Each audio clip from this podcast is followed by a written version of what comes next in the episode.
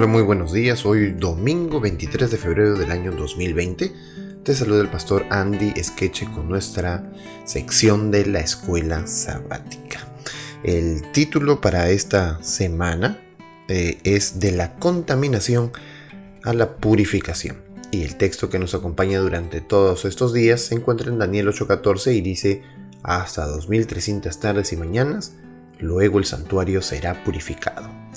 El título para hoy domingo es El carnero y el macho cabrío. Eh, yo te recomiendo que leas el capítulo 8 del libro de Daniel, que es el capítulo que ahora estamos estudiando. Eh, y sin embargo, también vale la pena decir que después de leer te vas a dar cuenta de dos animales que aparecen en esta profecía, que son símbolos de dos reinos. Cuando nosotros vamos a los capítulos anteriores, eh, capítulo 2 y el capítulo 7, vamos a ver que siempre se repite estos cuatro reinos. Sin embargo, eh, en este capítulo 8, que ya hemos dicho que se mueve en otra, en otra fecha, en el 548, 547, eh, podemos darnos cuenta que ya no existe un reino, Se habla de un macho cabrío, de un carnero, y ya no hay un tercero. Hasta se habla de un cuerno posteriormente.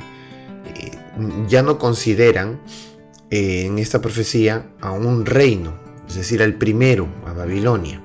Ahorita vamos a, a verlo un poco. ¿Eso qué nos da a decir? Obviamente, según la fecha en la que se da esta visión, eh, en realidad nos estamos moviendo ya hacia el declive del imperio babilónico y ya no hay nada más que hablar de Babilonia, más que de los reinos que continúan. Esto nos da la plena seguridad de que en realidad lo que habíamos interpretado en el capítulo 2 y en el capítulo 7 es verídico, porque los mismos reinos continúan. Sin embargo, este capítulo 8 con mucha más claridad afirma qué reino es.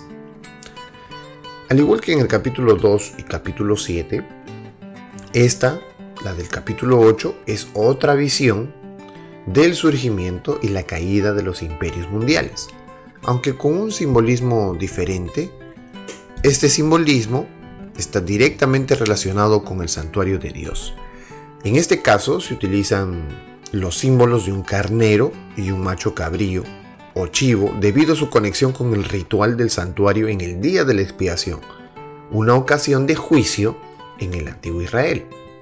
Los carneros y los machos cabríos se utilizaban como ofrendas sacrificiales en el servicio del santuario, pero los dos se mencionan juntos solo en el día de la expiación. Usted puede ver esto en el Levítico 16.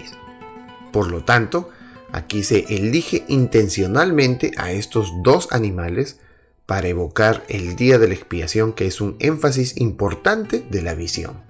Porque en, el capítulo 2 se habló de una estatua de metales, eh, una estatua que soñó Nabucodonosor, no Daniel, sino Nabucodonosor. Fue una visión para Nabucodonosor. Y ahí se demuestra todos los reinos del mundo, hasta el final, hasta el reino de Dios. En el caso del capítulo 7 se hablan de una serie de bestias, ¿verdad? Medias raras, bestias que no existen. Por ejemplo, un, león con alas, un oso cojo, eh, un leopardo con cuatro alas, ¿verdad? Las alas eh, eh, en símbolos demuestran que tienen rapidez.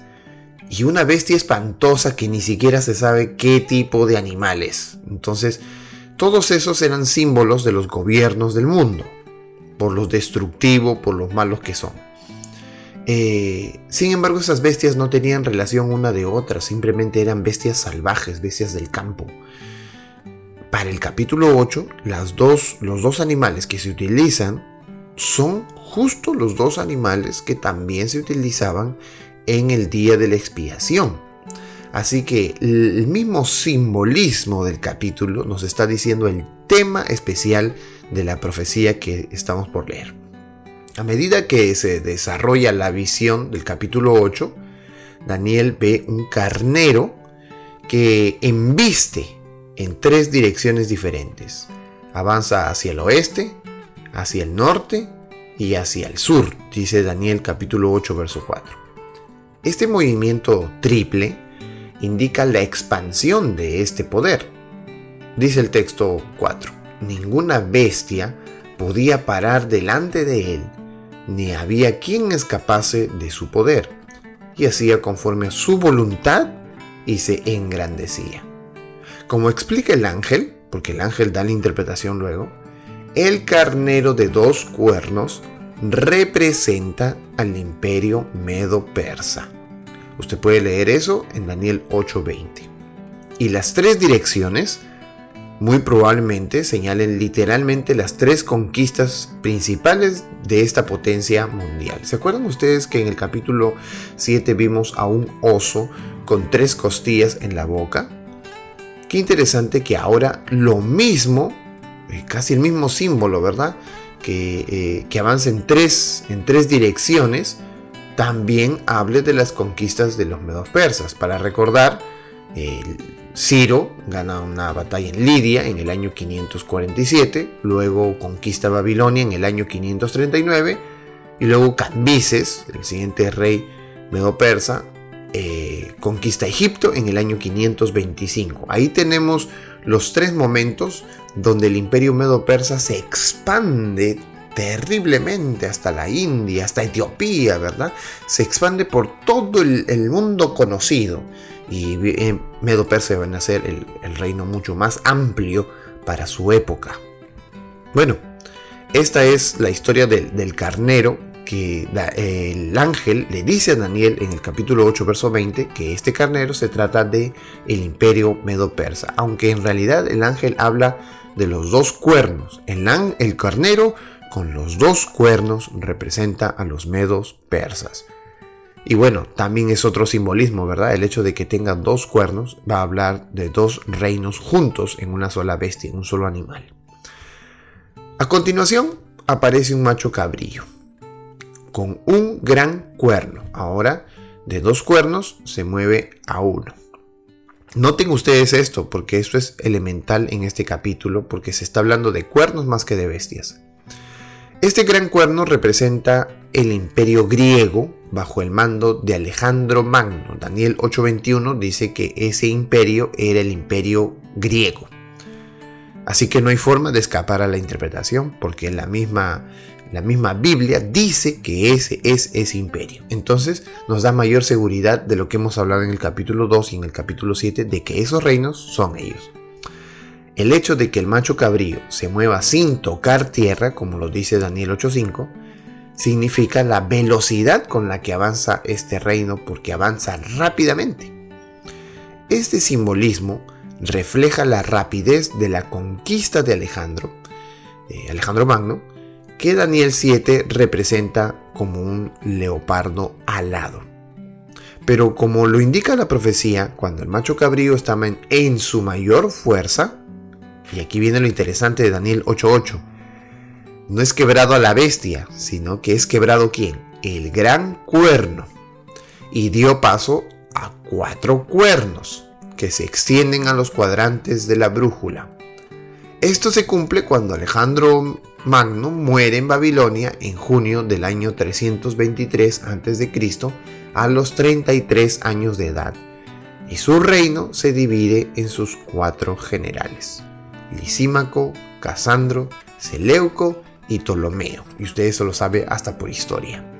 Así que la profecía se ha vuelto mucho más clara, más declarativa todavía, para decir que este es en realidad el imperio medo-persa. Ahora, si tú te das cuenta, en el imperio de los medos persas, el del carnero, tenía dos cuernos. Estos son totalmente eh, eh, acabados por el imperio griego, que viene de occidente de paso. Eh, y si ustedes ven en la profecía, va de oriente a occidente, se va moviendo, ¿verdad? Se va moviendo, los reinos se van moviendo en su auge y en poder, se van moviendo hacia occidente más que hacia oriente. Y bueno, después de Babilonia, Medo-Persa, sigue el imperio griego, y la profecía dice que es el imperio griego y que ese cuerno representa al gran, a un gran poder, a un gran rey, ese mayor cuerno, pero ese mayor cuerno, estando en su mayor fuerza, es quebrado y eso es, eso es cierto, o sea, si representa realmente a su primer rey eh, en Grecia, que es este Alejandro Magno, en realidad fue quebrado, porque él murió a los 33 años, muy jovencito, habiendo ganado casi todo el imperio medo-persa y, y habiéndose expandido hasta la India. En realidad el, reino de Alejandro Magno fue un reino que, se expandió demasiado, fue más grande. Sin embargo, en, su edad de 33 años, él se enferma debido a las, a las malas eh, formas en las que vivía Alejandro Magno, muere y el reino se lo reparten sus generales, quedando cuatro generales notables, Lisímaco, Casandro, Seleuco y Ptolomeo, que es lo que la profecía dice que este cuerno llega a pasar a otros cuatro cuernos. El cuerno mayor es quebrado y en su lugar hay cuatro cuernos que toman. Entonces, si usted ve, continúan, de los cuatro continúan tres. Medo Persa, Grecia, eh, y luego nosotros vamos a ver eh, en adelante, el día de mañana, lo que continúa de un cuerno pequeño, ¿verdad? Pero hasta aquí hemos visto dos imperios, Medo Persa y Grecia. Y todavía nos dan los detalles, ¿verdad? Dos cuernos en el primero, eh, que simbolizan a los dos reyes, tanto de, Medo, de los medos y los persas. Y luego vemos un gran cuerno notable, eh, de paso ahí notamos la presencia de Alejandro Magno, que es cortado inmediatamente, eh, mostrando así que Alejandro Magno murió rápido, ah, muy jovencito, y luego aparecen estos cuatro generales, Lisímaco, Seleuco, Casandro y Ptolomeo, donde se divide el imperio griego. Entre Daniel 2.38 y Daniel 8.20 y 21 se mencionan tres de los cuatro imperios revelados en las visiones. Este hecho sorprendente como debería ayudarnos a confirmar la exactitud de nuestra interpretación de estas profecías. Pues bien, el mismo ángel interpreta que en realidad estos son los reinos y nos debe dar seguridad de que lo que hemos visto en los capítulos anteriores es cierto y lo que veremos en adelante también lo es. Que el Señor nos bendiga en esta mañana y podamos seguir estudiando la Biblia a través de la escuela sabática.